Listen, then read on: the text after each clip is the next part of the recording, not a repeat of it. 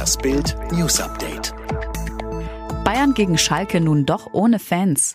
Bundesliga-Hammer ganz kurz vor dem Start. Die Stadt München hat verkündet, dass beim Eröffnungsspiel zur neuen Saison zwischen Bayern München und Schalke 04 nun doch keine Zuschauer zugelassen werden.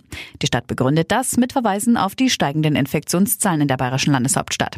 Oberbürgermeister Dieter Reiter erklärte, es wäre ein falsches Signal vor dem Hintergrund der aktuellen Inzidenzzahl des Robert-Koch-Instituts von 47,6 Zuschauer in die Sportstadien zu lassen.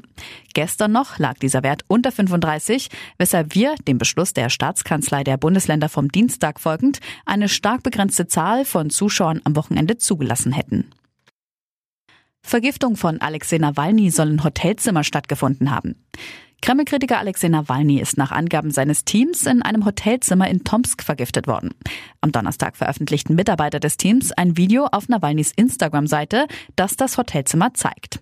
Das Gift soll sich in einer Flasche mit Hotelwasser befunden haben. Nach seinem Aufenthalt in Tomsk war Nawalny mit Vergiftungserscheinungen zusammengebrochen. Er wird seit Wochen in der Berliner Charité behandelt, befindet sich inzwischen auf dem Weg der Besserung. Klinikpatientin wird nach Hackerangriff verlegt und stirbt. Nach einem Hackerangriff von Erpressern auf die Düsseldorfer Uniklinik wird nun auch wegen fahrlässiger Tötung ermittelt. Laut einem Bericht des NRW-Justizministers starb eine lebensbedrohlich erkrankte Patientin, die wegen des Angriffs auf die Server der Klinik in der Nacht zum 12. September in ein weiter entferntes Krankenhaus nach Wuppertal gebracht werden musste. Ihre Behandlung habe erst mit einstündiger Verspätung stattfinden können. Sie starb kurze Zeit später. Kurz verkündet strengere Corona-Regeln für Österreicher. Als Reaktion auf die steigenden Infektionszahlen begrenzt Österreich die Zahl der Teilnehmer bei privaten Zusammenkünften. Bei Feiern in Gebäuden seien ab Montag nur noch zehn Personen erlaubt, sagte Kanzler Sebastian Kurz.